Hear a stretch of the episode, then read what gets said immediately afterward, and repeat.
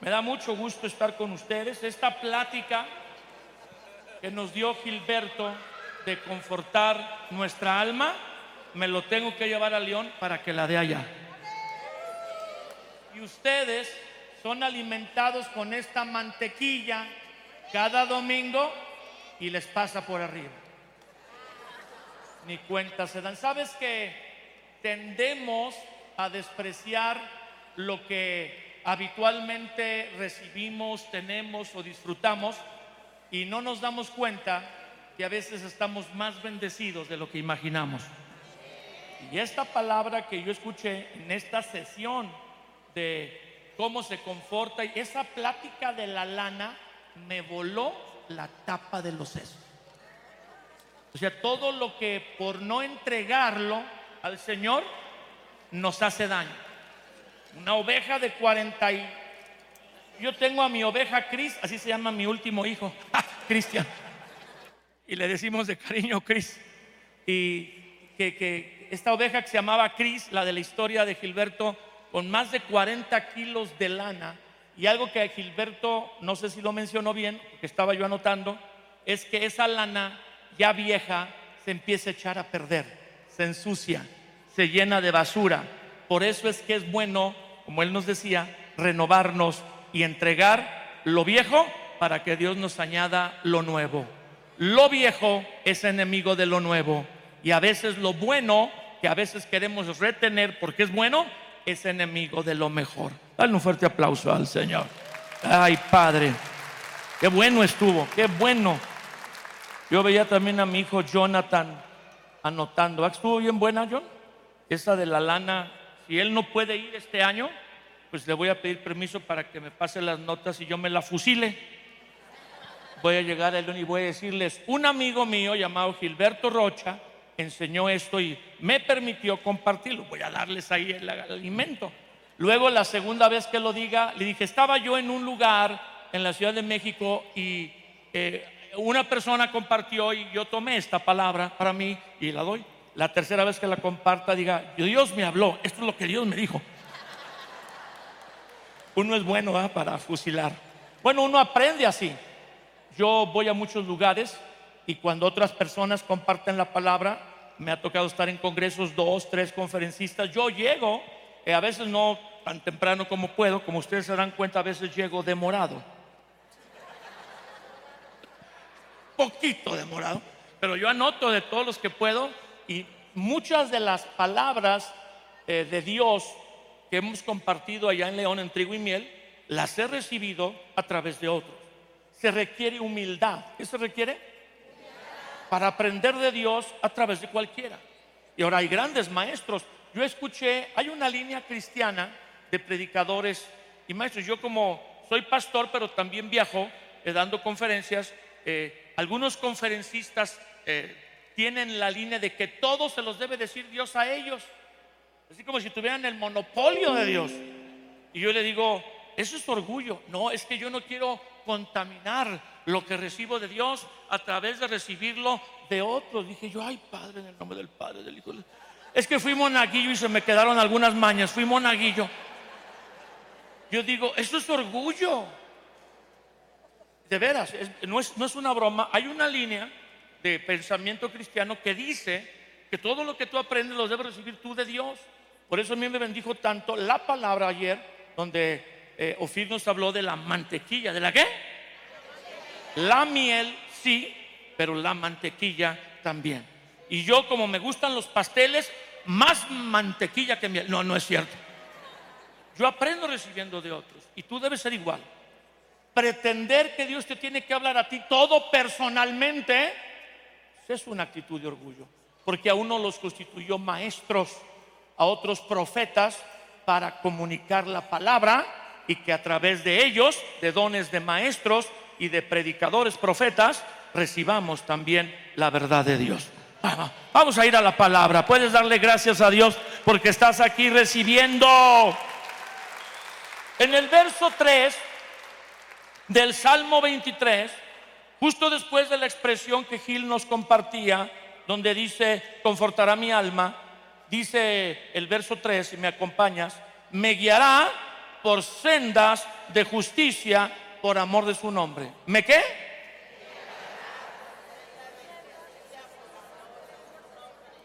Me guiará. Alguien que va delante de ti. Hablando del matrimonio, que me dijeron que voy a grabar una conferencia de matrimonios, bueno, gloria a Dios. Ah, el ser cabeza en una casa, cuando dice la Biblia que el hombre es cabeza de la mujer, no significa que la manda. Gracias por este aplauso, muchachas. Gracias por el ánimo. Se ha malentendido que ser cabeza es el que manda, pero ser cabeza es el que encabeza o dirige.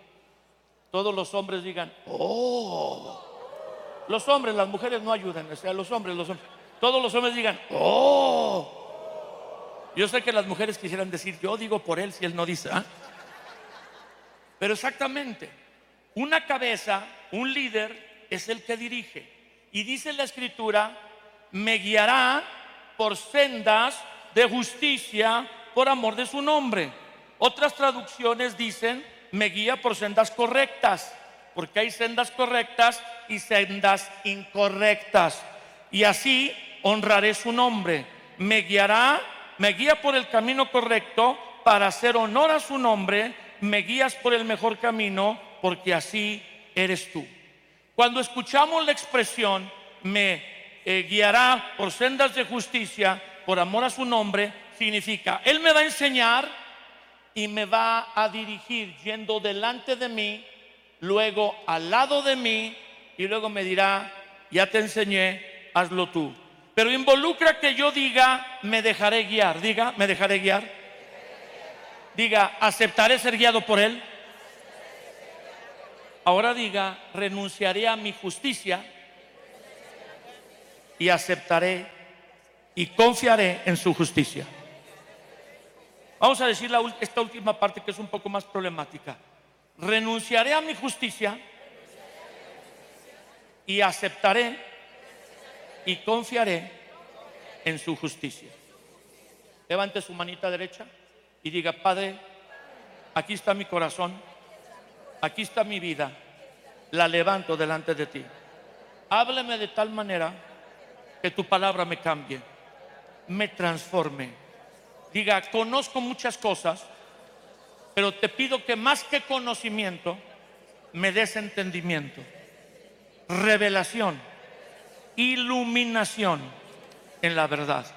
Que yo entienda tu palabra, la abrace para vivirla y al aplicarla, mi vida cambie. Quiero cambiar, quiero ser más como tú usa hoy otra vez tu palabra, háblame y dirígeme, aún corrígeme a través de ella. En el nombre de Jesús, gracias. Amén. Amén. Solo el Señor recibe toda la gloria. Para Él es, y de Él y para Él es. Al hablar de que me guiará por sendas de justicia, tengo que preguntarme si busco mi justicia o la de Dios.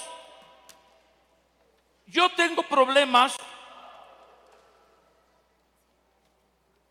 en algunos momentos para manejar. Cuando el Señor me pone la encarnación de una tortuga delante de mí, manejando el auto adelante de mí, soy un poco desesperado. Y yo le enseño a algunas personas que manejan conmigo y que me ayudan en esta venida a la Ciudad de México. Salimos muy temprano de la Ciudad de León mi hijo Cristian, el menor de mis hijos, eh, me ayudó a manejar. Él fue el chofer designado y lo hizo muy bien. Y quiero dar las gracias a mi hijo Cristian por ahí. Muchas gracias, Cristian. Ah, y yo les enseño a los que me acompañan eh, que no vayan detrás de un auto demasiado tiempo porque tal vez esa persona está manteniendo una, una velocidad tipo crucero y no se va a mover de ahí en especial si es un camión. Yo tengo un conflicto con la ley de tránsito del gobierno federal porque los camiones usan el carril de alta velocidad cuando dice el reglamento que no lo deben usar. Digan ustedes, hagan que ustedes así. Pero en México les vale cacahuate el reglamento. Y luego me ha tocado porque para venir a México tienes que pasar por la México Querétaro, que es la carretera más transitada de toda la nación. Si no, vayan y hagan una prueba para que vean que sí. Son cuatro carriles y los cuatro llevan camiones y trailers. No puede ser. Ven Jesús y llévanos a todos antes de que nos desesperemos. Un camión, ese va cargado, vale el carril lento, un autobús y luego dos trailers compitiendo a bien quién maneja más rápido. Y una fila eterna atrás del de alta velocidad. Me, me es complicado y digo, Señor, haz algo. Y el Señor me ha dicho cuando me pongo así, eh, no todo el tiempo, pero a veces, me dice, yo tengo paciencia contigo, ¿verdad? ¿Eh? ¿Eh? Y tú no puedes tener paciencia con el... Pero mira el chofer, Señor, tiene credencial, licencia de chofer de primera y no se le nota ni de tercera. Te quejas demasiado, Felipe que no tienes un carro que manejar? ¿Eh? Ya deberías estar con... Y el Señor ha tratado conmigo, por eso digo que nos hagamos la pregunta, ¿mi justicia o la de Dios? Helen Keller, norteamericana, una mujer famosa, tan famosa que uno de los presidentes, Jimmy Carter, estableció el Día Nacional de Helen Keller en los Estados Unidos. Esta mujer, al nacer a los siete años, tuvo una enfermedad que la dejó sorda y muda, ciega. Y Helen Keller, que no nació así, sino que por una enfermedad terminó así, escribe, escribe una frase interesante. Yo oraba y le pedía a Dios justicia. ¿Por qué estoy así? ¿Por qué a mí? Luego me acordé de mí misma y le pedí a Dios misericordia. ¿Alguien le puede dar un aplauso al Señor? Pedimos justicia, pedimos justicia para que Dios trate con otros. Pero cuando queremos o, sabemos que Dios va a tratar con nosotros, pedimos. Y dice el Salmo 23, no sé si usted había reflexionado en eso. Me guiará por sendas de justicia. La de él o la mía, la de él, por amor a su nombre. Las ovejas, como bien nos ha estado, nos hemos estado compartiendo casi todos los expositores, son animalitos de hábito. Si el pastor las deja a, unos días solas, no pueden dejarse días solas, no pueden. Pero si el pastor las dejara días solas, ellas seguirán la misma senda una y otra vez hasta que la vuelven zanja.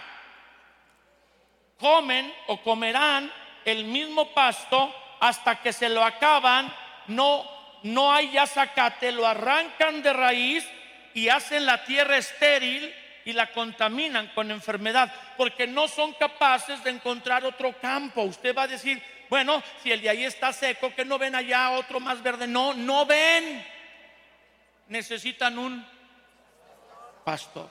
Por eso nos decía Ofir, no sé si puso atención, bueno, los que vinieron cuando compartió el jueves, eh, la primera sesión, de las primeras sesiones, él nos decía que no, el pastor no las deja comer el zacate que está enseguida de su, de su redil o del lugar donde las guarda o las cuida, las mantiene seguras, sino que sale a buscar los lugares a donde las va a llevar a pastorear y a pastar, que a veces el lugar donde las va a llevar a, comer está lejos, tan lejos que no alcanzan a regresar al redil el mismo día o al lugar donde están guardadas. Y el pastor permanece con ellas allá en, a donde las llevó a pastar. Si no se les guía a las ovejas, terminan haciendo estas zanjas eh, en, cerca de su lugar de, de, su rebaño, de su redil, se comen el pasto hasta que no hay zacate y erosionan la tierra. Muchos campos de ovejas o donde hay ovejas han sido arruinados por esto mismo, por la mala administración del pastor, que por flojera no sale a buscar lugares donde hay pastos y va llevando como un, un rol, primero esta sección y luego esta sección y luego esta sección y deja que vaya creciendo donde ya comieron el pasto otra, otra y otra y las vuelve a regresar tal vez al, mismo lugar. Eh, Las ovejas que se alimentan bien requieren de un pastor que está cuidando varias veces o seguido el lugar donde están comiendo. Eh, se escribe en, en una historia de un pastor de ovejas que abandonó su rebaño por varias semanas. ¡Ay, jole! Espero que no haya ninguno aquí en México de estos padres. Y esta acción resultó en la erosión de la tierra donde estaba el rebaño. Después que regresó el pastor, por alguna diligencia que tenía que hacer, pero las abandonó por varias semanas, la tierra estaba tan dañada donde dejó a las ovejas, tan afectada que no se podía reparar. Estaba dañada más allá de cualquier reparación. Las ovejas no buscaron otro pasto, las ovejas siguieron ahí, seguían comiendo, seguían comiendo hasta que acabaron con todo. Esto también pasa cuando las ovejas se dejan que busquen su propia agua y comida. Se comen todo el pasto, sacan las raíces y beben de agua que no está limpia, que no está sana. No hay animalito que necesite más cuidado que las ovejas. Tienen que ser guiadas y cuidadas constantemente. Un pastor inteligente sabe todo eso y se interesa en la condición de sus ovejas y en la condición de la tierra y de las fuentes de agua a donde las va a llevar.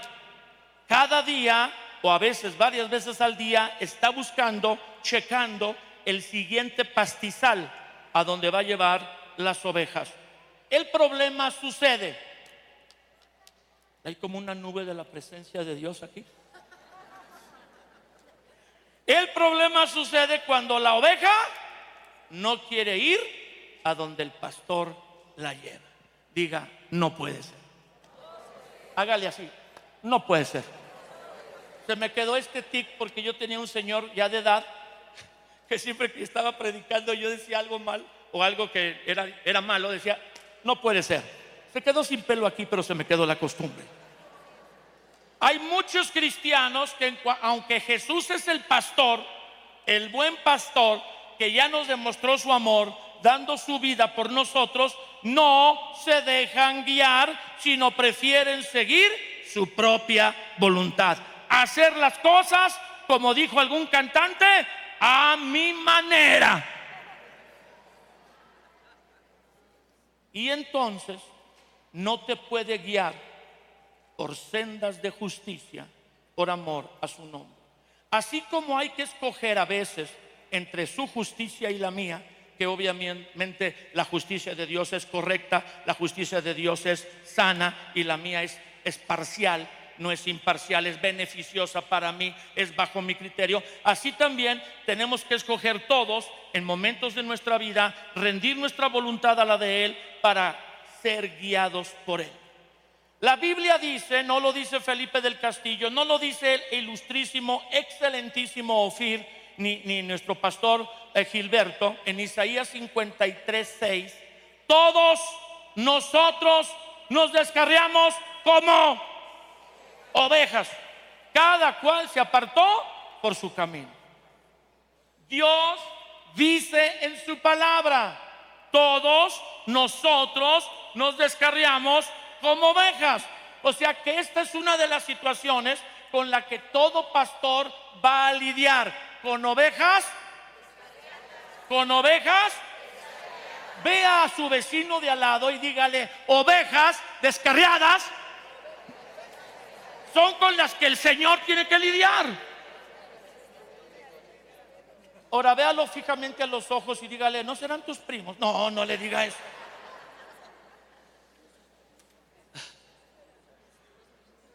La Biblia es categórica. Todos nosotros nos descarriamos como ovejas.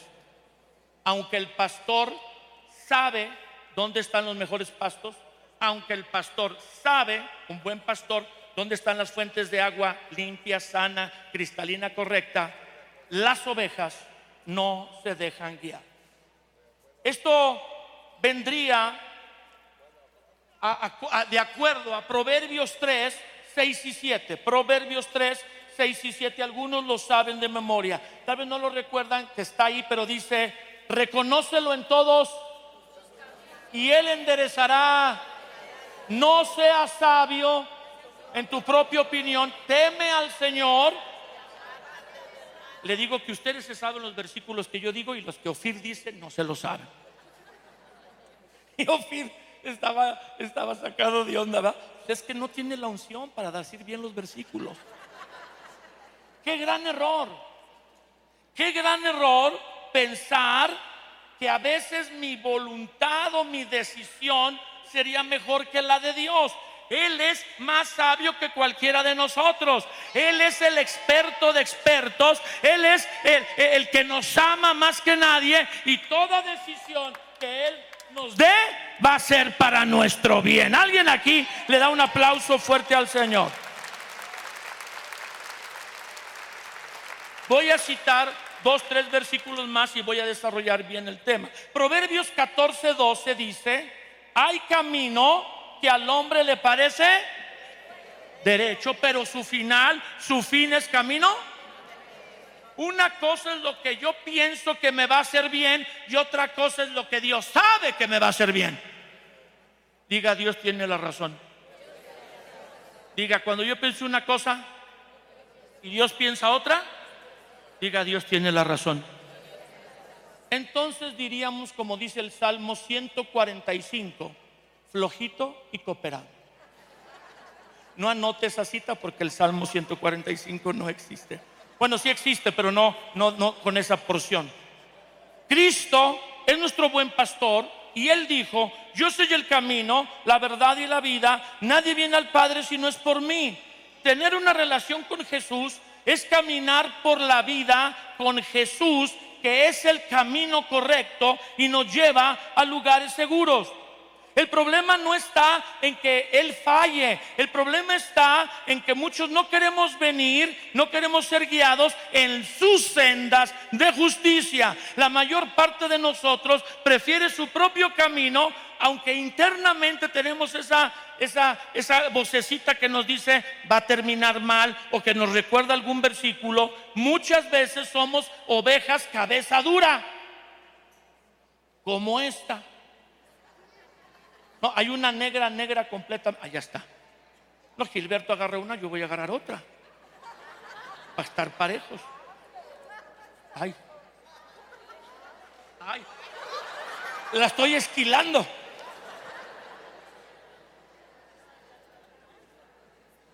He aquí la oveja negra. Ay, acá estaba otra. Pues es que volteé para el otro lado es la de jóvenes con propósito. Qué mala onda. ¿Por qué la pusieron negra? Se refleja su personalidad. En todo rebaño hay. Voltea a ver a su vecino de atrás y dígale, no sé por qué me acordé de alguien. Dígale, no sé. Cuando dijeron oveja negra me acordé de alguien. Hay ovejas cabezadura oveja negra que persiste en ir por su propio camino, aunque va a terminar blanca, blanqueando con sus huesos el desierto. Va a terminar muerta, porque hay caminos que a mí me parecen derecho, pero el fin es camino de muerte. Ser guiado por Dios me guiará por sendas de justicia, por amor a su nombre. Jesucristo dijo, si alguno quiere venir en pos de mí, niéguese a sí mismo, tome su cruz y siga. Para terminar esta primer parte del mensaje, la mayor parte de la gente, de las ovejas, no queremos negarnos a nosotros mismos, pero es un requisito para seguir a Jesús. No lo es para aceptar a Jesús. Para aceptar a Jesús como Señor y Salvador basta rendir la vida y tener fe en que su sacrificio fue hecho por mí. Desde antes que yo naciera, Él se anticipó y dio su vida en rescate por mí en la cruz del Calvario. Derramó su sangre para pagar y limpiar mi pecado y mi maldad. ¿Alguien le da gracias a Dios por eso? aceptar a Jesús. Pero luego hay que seguir a Jesús. ¿Hay que qué? No es solo aceptar a Jesús. Soy salvo por la fe. Pero seguir a Jesús requiere, de parte de Él mismo nos lo dice, condiciones de negarme a mí mismo y tomar la cruz. Y no, tomar la cruz no es tomar una, una, una, una, cadena con un colguije de cruz de oro de 14 o de 18 incrustada con dos o tres piedras preciosas. Esa no es la cruz que Dios quiere que tomes. Es un adorno. La cruz es el instrumento de muerte que los romanos popularizaron porque no solo mata a la persona colgada o crucificada en la cruz, sino la mata lentamente, la mata y era el medio de mayor sufrimiento que los romanos tenían para darle un escarmiento a los peores criminales. De manera que toda persona que veía a alguien en los tiempos romanos, en el tiempo neotestamentario, cargando una cruz en alguna población, una aldea, una ciudad pequeña o grande, sabía que era un sentenciado a muerte. Toda persona que cargaba la cruz no era, ay, qué bonito, cree en Jesús. No, no, no, no, no, no, no, no. Luego la, cruz se, convirtió en un símbolo de redención, pero no lo era, era un símbolo de muerte. ¿Era un qué? Cuando Jesús dijo, el que me quiere seguir debe negarse a sí mismo y tomar la cruz, entonces seguirme está diciendo, debe vivir una vida no enfocada en sus deseos, sino debe estar dispuesto a morir cada día siguiéndome para hacer mi voluntad, no la suya. ¿Alguien le da un aplauso fuerte al Señor? Podríamos decir que actualmente esta debería ser la señal de una verdadera oveja que se deja guiar por las, a las sendas de justicia por el Señor y el amor que Él expresa hacia nosotros. Entregar nuestra voluntad a la de Dios siguiéndole de todo corazón. Esto es lo que la Biblia enseña como verdadero cristianismo. No es aceptar a Cristo y venir el domingo y estar en las reuniones, aunque eso ya requiere un esfuerzo en comparación a los que no se reúnen y se quedan en casa. Porque es más cómodo quedarse en casa que levantarse, bañarse o por lo menos arreglarse y venir a la congregación pero Dios requiere, o sea, Dios merece, es digno de todo esfuerzo que hagamos. Él dio su vida hasta la muerte y muerte de cruz, ¿cómo no hacer un pequeño esfuerzo en comparación a lo que él hizo por agradarle y honrarle? Le puede dar un aplauso a Dios. Y por eso es más difícil congregarse. Y más en esta ciudad que a veces algunos vienen desde lejos.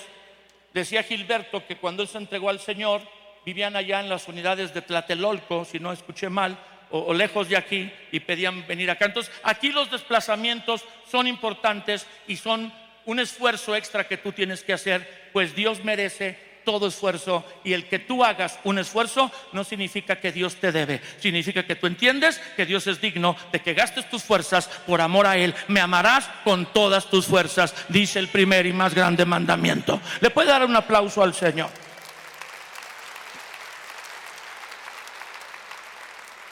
Yo enseñé en la sesión pasada de hoy que el amor de muchos se va a enfriar en los últimos tiempos antes del retorno del Señor.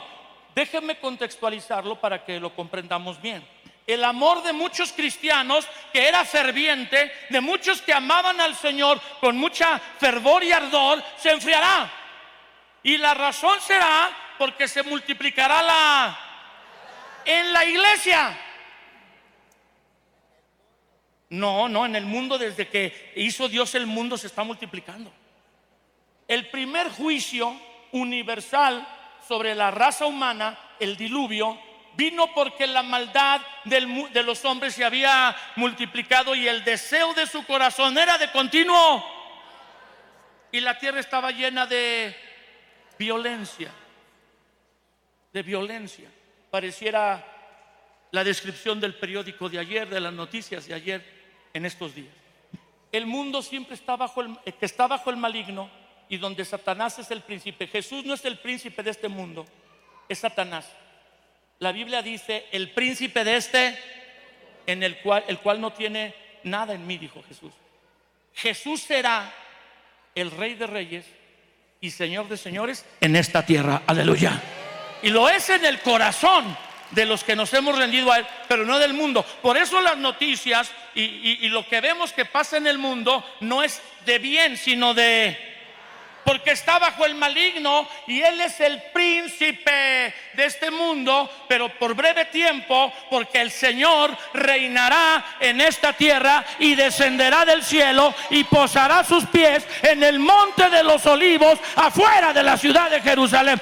Eso está en la Biblia y es real. Él viene, Él viene, cada día está más cerca, Él viene. Y la iglesia lo está esperando. Cuando un cristiano no tiene la expectativa de que el Señor viene, se deja de limpiar y purificar a sí mismo. Porque el que tiene la esperanza de que Cristo venga en sus días, se purifica a sí mismo. ¿Sé qué? La maldad se multiplicará en la iglesia, no en el mundo. Si en el mundo se está multiplicando, claro que sí. Pero no es tanto de sorpresa. La sorpresa será que la maldad se meterá a la iglesia. ¿Sé qué? ¿Sé qué?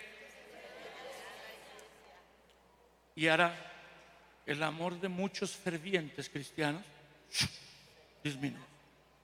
Y voy a hablarle de lo que enfría al, cristiano, al cristiano en general, al cristianismo la primer razón o la primer, el primer factor que enfría por el cual nosotros no dejamos nuestra voluntad y abrazamos la del Señor. Jesús en el Getsemaní, antes de ir a la cruz, le dijo al Señor, al Padre, orando, no se haga mi voluntad sino la... Y esa es la oración de muchos de nosotros en muchos momentos, el escoger hacer la voluntad de Dios y no la nuestra aunque escoger hacer la voluntad de Dios va a requerir esfuerzo, sacrificio, en cuando Jesús lo dijo, requería morir. O era muy complicado, era morir. Y Jesús sabía como Dios todo el tormento que habría en la cruz y dijo, si pudiera pasar de mí esta copa, pero no se haga mi voluntad, sino la tuya. Y obviamente lo, lo que más aparta a las personas de Dios de manera general es el amor al dinero. Gracias por su entusiasmo. No, pues no estoy de acuerdo, Felipe. Bueno, tu caso será una excepción. Pero la Biblia dice en primera a Timoteo 6:10, primera carta de Pablo a Timoteo, capítulo 6, verso 10, raíz de todos los males. No, no es el dinero, no es el dinero, es el amor al dinero, el cual codiciando a algunos cristianos, se extraviaron de la fe y fueron traspasados de muchos dolores. Entendamos que es una carta de un apóstol a un pastor. ¿De quién a quién? Dígame el nombre del apóstol. Pablo. Y dígame el nombre del pastor. Timoteo. Esta es una carta entre cristianos.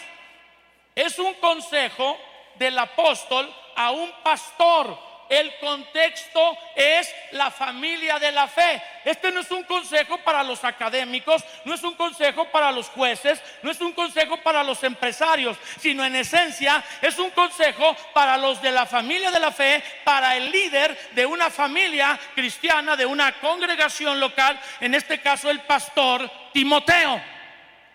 Y cuando esta expresión es dada y entendida en el contexto, esto dice que le pasará a los cristianos, no a la gente del mundo. La gente del mundo ama el dinero y el Dios principal que la gente tiene es cuánto tienes, cuánto vales. Pero eso no está en la iglesia o no debería estar, porque tenemos los principios de Dios, los valores de Dios que va contra la corriente de este. Se supone, dígale al vecino, se supone tóquele la espalda con amor al de adelante y dígale, se supone, se supone que tú no eres arrastrado por esa corriente. El problema es que los cristianos tienen como deseo principal prosperar económicamente. ¿a, ¿A qué? ¿A qué? ¿A qué? Chécalo. El problema principal es que muchos cristianos se decepcionan de Cristo.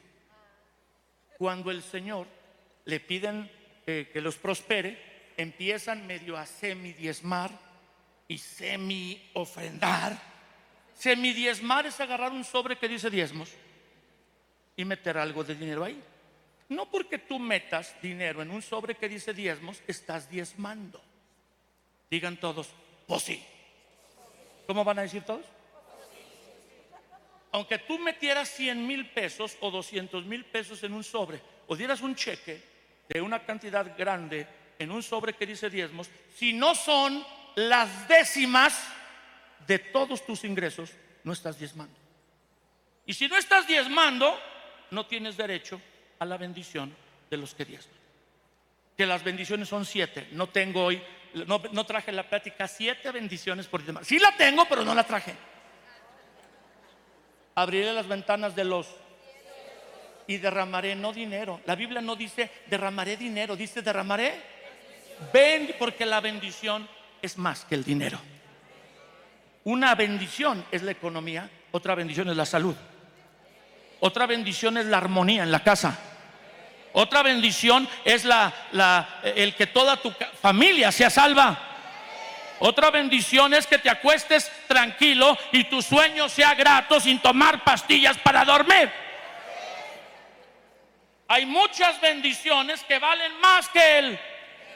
Y Dios dice, abriré las ventanas de los cielos y derramaré bendición, todo tipo de bendición, la que tú necesites. Y no te la va a, derramar hasta que supla la necesidad o te sobre poquito, hasta que sobreabunde. El nivel en el que un cristiano es llamado a vivir es en el de una bendición sobreabundante. No lo creen, no lo creen, pero igual así lo dice la Biblia. Aunque no lo crea, así lo dice.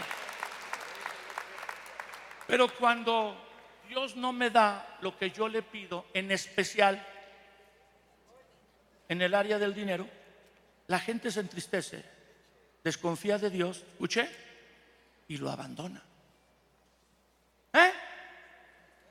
Ahora, hay que entender que hay muchas aflicciones económicas. ¿Hay qué?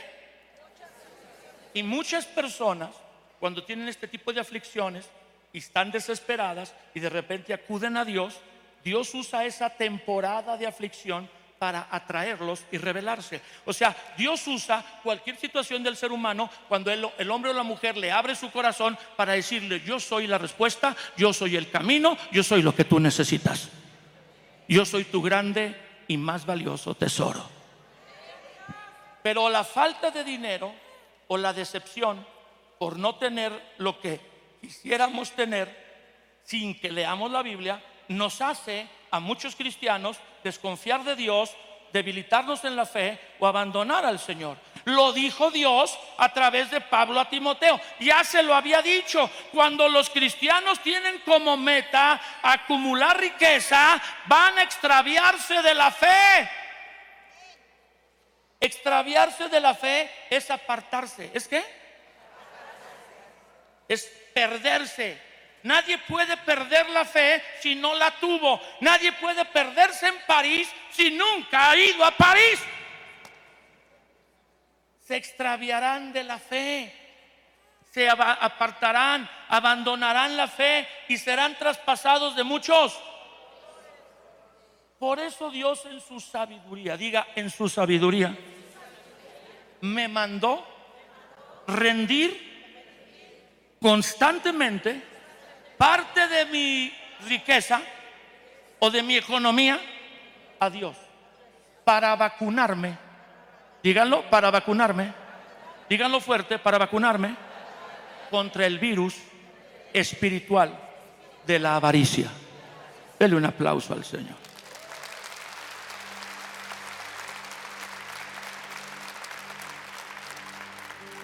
Me guiará por sendas de justicia, por amor a su nombre diezmas. Ay, pastor, ¿qué tiene que ver eso con que me guíe Dios? Todo tiene que ver. Porque si no has rendido tu dinero, menos tu corazón. Hagan así. ¡Ay! Así como que nos dieron un gancho al hígado. ¡Ay! Una, dos, tres. Doloroso, un híjole doloroso. Jesús dijo en Mateo 6, 19, 20 y 21. Mateo 6, 19, 20 y 21, verso 21, porque donde el hombre pone su tesoro, ahí estará. Donde el hombre pone su dinero, el amor de su vida, su corazón, seguirá a donde pone su tesoro. Dios conoce esto, Dios nos hizo y conoce la lucha que tenemos entre hacer su voluntad o la nuestra. Y Él nos dice, de todo lo que te dé, aparta una porción de lo que te dé, para venir y reconocer que yo soy el que te doy eso, que yo soy tu proveedor, para venir y agradecer que tienes trabajo y tienes que comer, aleluya, para venir y adorarme con los tesoros de tu corazón, como los magos del oriente guiados por la estrella, se encontraron con Jesús, postrándose lo adoraron y abriendo sus tesoros. Algunos quieren adorar y postrarse y no está mal que se postre si usted lo quiere hacer, pero no abre su tesoro. Como que le da amnesia y quiere cambiar el honrar a Dios con sus bienes con honrar a Dios con su tiempo. Está bien, honre a Dios con su tiempo, pero la Biblia dice, honra al Señor con tus bienes y con lo primero de lo que ganas, para que entonces la promesa se cumpla, sean llenos tus graneros con abundancia y tus lagares rebosen de mosto. Está bien, honralo con tu tiempo, pero también con tus finanzas. Y algunos dicen, bueno, yo no honro a Dios con mis finanzas, pero lo honro con mis dones y mis talentos. Yo sé hacer esto, sé hacer aquello, y yo lo doy para el servicio de la iglesia. Precioso, súper, déjame darte un beso. ¡Mua, Pero también honralo con tus bienes. Y algunos queremos cambiar nuestra propia sabiduría por la de Dios cuando Dios es claro, específico y puntual. Honra a Dios con tus bienes de todo lo que te dé, el diezmo apartarás. Indefectiblemente sin falta darás la décima parte de tus ingresos y no te presentarás delante de mí con las manos vacías. Deuteronomio 16, 16. Pero nos encanta comer y no pagar la cuenta. Hasta nos sentimos inteligentes. No sé si le tocó antes de cristiano. Vamos a comer y cuando estemos acabando nos pelamos. Y a veces los taqueros, o en un negocio donde hay mucha gente, si tú lo planeas bien, bueno, sin Cristo, pues te les escapas porque tienen el negocio lleno. Y tú cuando te escapas porque comiste y no, te sientes inteligente diabólicamente, manita, diabólicamente. Eres la prima de Judas. El hermano de Balaam y el nieto de Acán. Y ahí me sigo, puros avaros. Porque la avaricia o el amar al dinero no es amar lo mucho que tienes, es amar lo que tienes y ponderarlo, ponerlo primero que Dios y su voluntad para nuestra vida. Si no entregas tus bienes en un acto de adoración, si no aprendes a rendir parte de tus ingresos en un acto de amor y gratitud, honra y obediencia a Dios, terminarás adorándolos en lugar de Dios. Cuando el pueblo de Israel salió de Egipto y Moisés fue a recibir las tablas a la cumbre del, monte, se tardó un poquito más, iba a un congreso en Miami de apóstoles, aleluya y pues tal vez creyeron todos que se iba a tardar unos 15 días en la cumbre del monte. 21 días. Pero se tardó 40 días, casi 6 semanas. Creyendo los israelitas que se había muerto porque la, montaña temblaba, había relámpagos y había eh, movimiento espiritual en la cumbre. Y dijeron, ya se lo llevó el Señor. Le dijeron a Aarón, haznos un Dios haznos un Dios. Y dice la Biblia que Aarón les hizo un becerro de oro y así está escrito, lo cito. Estos son los dioses, bueno, estos nuestras son ovejas.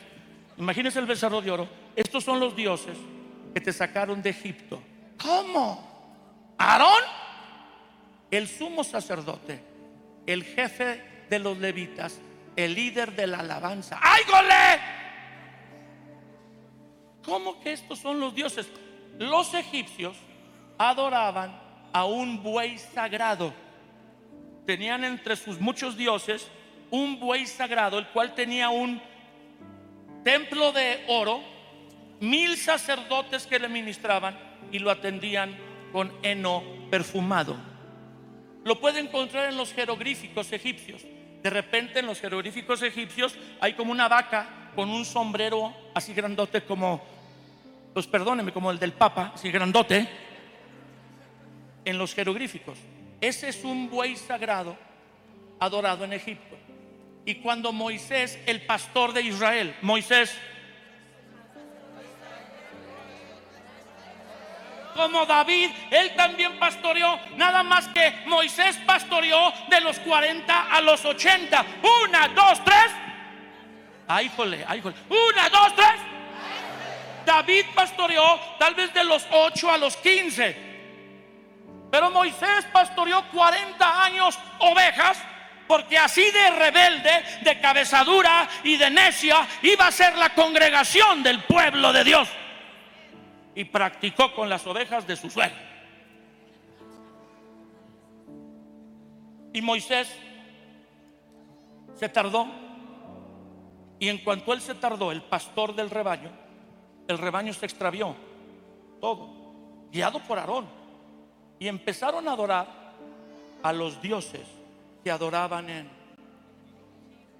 Ese becerro de oro es un ejemplo del becerro eh, eh, que adoraba toda la nación de Egipto como Dios cuando eran esclavos. Tendemos a usar los valores o los dioses falsos, si me permite, que todos antes de conocer a Cristo adorábamos y el Dios de este mundo que más aparta a, la gente de Dios es el Dios del dinero, Mamón, como dice Jesús en el Nuevo Testamento. No puede servir a Dios y a Mamón, el, Dios de la riqueza, el, el deseo de poner como prioridad prosperar. Dios te va a prosperar si tú lo haces tu pastor.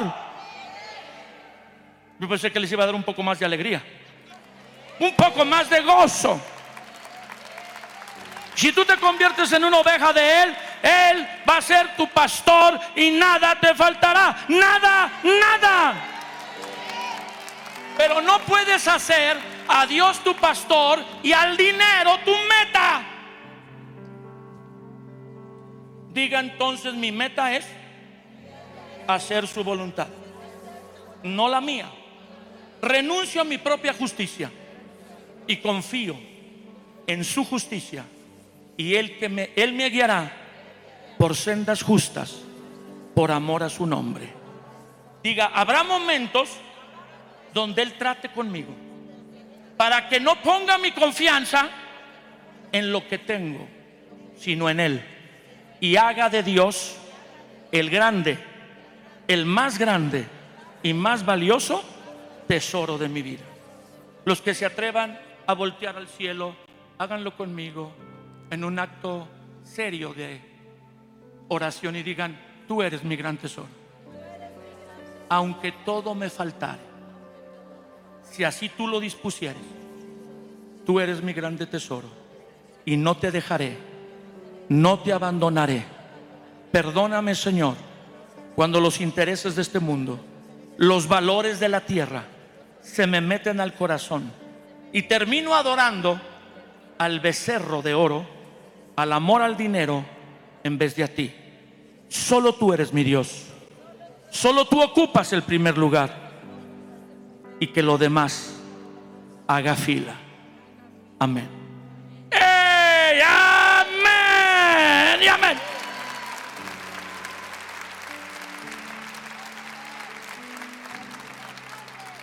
Dice uno de mis mentores, el hermano William Wayne Meyer. ¿Alguien ha oído del hermano Myers? Ay, ay, ay, hermano Felipe. Tiene 101 años. Va a cumplir en agosto 101 años. 75 sirviendo a Dios. 70 en México. Y el hermano Wayne Myers, sin lugar a duda, el hombre o el siervo de Dios más prominente de toda la nación mexicana. Porque aunque es americano, tiene corazón y estómago. Eh, aunque es americano, tiene corazón estómago mexicano. Dice el hermano Wayne, ay, ay, ay, hermano Felipe, ¿cómo está la hermana Angélica? está bien, hermano Wayne. Oh, hermano, ¿usted diezmo, hermano? Sí, hermano Wayne, pero vengo a. No, ¿usted diezmo, hermano? Bueno, sí, sí, diezmo, hermano. Oh, bien, hermano, porque si no diezmo es capaz de, si le roba a Dios, robarme también a mí en esta, visita. Hermano, hermano Felipe, las personas que no diezmas ni salvas son. Peleese con hermano Wayne. Tenga los pantalones y ir a decirle hermano Wayne, no, hermano Wayne, esto está mal. Lo ha enseñado 50 años. El que no diezma ni salvo es. Porque, hermano, el que no le ha rendido su corazón a Cristo. oh, extraño a la hermana Marta hacia unos países de manzana. Aleluya. El que no ha rendido su corazón, a, su, el que no ha rendido su dinero a Cristo, no ha rendido su corazón, hermano. No tenga miedo, enseñe a la gente a dar a Dios. Sacúdalo sobre las llamas del infierno, aleluya. Y si usted cree que ofende a alguien, luego le pide perdón. Estoy haciendo aquí lo que Él me enseñó.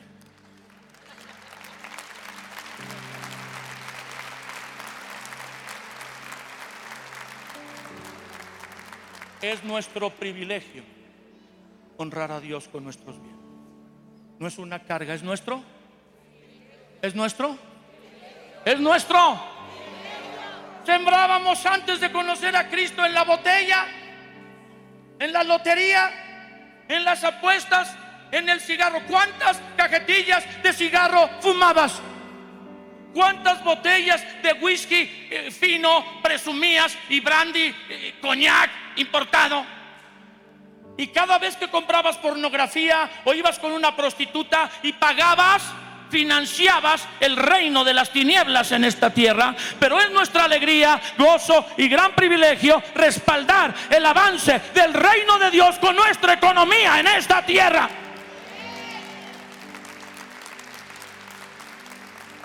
¿Podré recoger una ofrenda?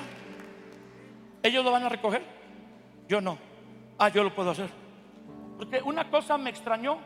No he visto que recojan ofrendas. ¿Sí las recogieron? Pues yo no he estado. Dice el hermano Wayne, donde dos o tres están reunidos en su nombre, ahí se recoge una ofrenda. Aleluya. Además que Jesús está en medio de ellos. Yo no voy a obligar a nadie. Yo no estoy diciendo que el que ofrende o diezme va a recibir una casa nueva, un carro nuevo, un trabajo nuevo. Aunque el que honra a Dios, pues Dios lo va a honrar como él decida. Yo te invito a pensar si tú has dejado guiarte por las sendas de justicia de Él, por amor a su nombre, o tú prefieres pensar que eres más sabio, inteligente que yo. Yo sé que muchos de ustedes no, pero hay algunos aquí que han sido ovejas de cabeza dura y porque tienen temor a que les falte, dejan de dar a Dios lo que es justo. Pero hay personas que no dan lo correcto y vienen a pobreza. Hay quienes reparten y les has añadido más. Pero hay quienes retienen más de lo que es justo y vienen a pobreza. El alma generosa será prosperada y el que saciare también será saciado. Siembra por la mañana y siembra por la tarde porque no sabes cuál de tus dos siembras regresará a ti con mayor cosecha. Pero tú siembra, en la medida de lo que siembras, Dios te va a dar cosecha. No damos para que Dios nos dé. Damos porque estamos agradecidos, porque de Él viene todo lo que tenemos. Pero es indudable que es una ley la que cosechamos, lo que sembramos, cosecharemos. La cosecha de, nuestros, de nuestra vida es el resultado de las siembras del pasado. Los que quieran entregar una ofrenda voluntaria a Dios diciendo, yo me voy a dejar guiar por ti. Tú vas a ser el que me guíe por sendas de justicia, por amor a tu nombre. Y yo voy a ser una oveja dócil.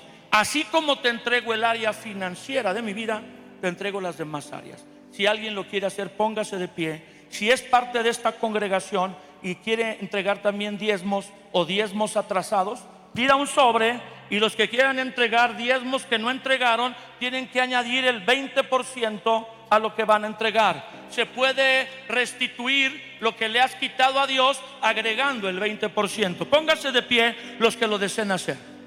Padre, nadie nos obliga y nadie nos dice que si no damos nos condenamos, sino nosotros entendiendo que el rendir nuestra economía es parte de rendir nuestra vida, te queremos honrar al final de este día de conferencias de esta, esta, convención en el 2023, una ofrenda de gratitud.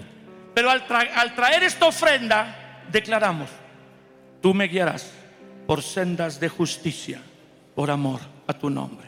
Señor, el tesoro más grande eres tú. Y aquí, al ofrendar o al entregar lo que traigo, lo estoy manifestando, no solo hablando ni pensando, lo estoy viviendo. ¿Puedo entregar mis, donativos? ¿Lo puedes poner ahí? Vamos a pasar y la pareja va a decirnos cómo lo vamos a hacer, porque ahí están los botes y si podemos, eh, eh, todos los que quieran hacerlo, hacerlo y sellar esta palabra con una ofrenda. Cuando una palabra afecta nuestra vida, aquí están mis hijos, yo la sello con una ofrenda. Lo he hecho por muchos años y cuando yo entrego una ofrenda, cuando Dios me habló algo muy poderoso, no olvido lo que Dios me habló. Y ya le estoy diciendo a Dios, me voy a esforzar por vivir la parte que me corresponde de lo que tú me hablaste para que tu palabra en mí se cumpla. Han sido muy amables, a pesar de que les dije que había que diezmar, me siguen amando. ¿Cuántos quieren que vuelva a predicar mañana? Y no le van a decir a Gilberto, ¿para qué trajiste este? Que nos regañó. Dios les bendiga, les amo. Muchas gracias por su corazón.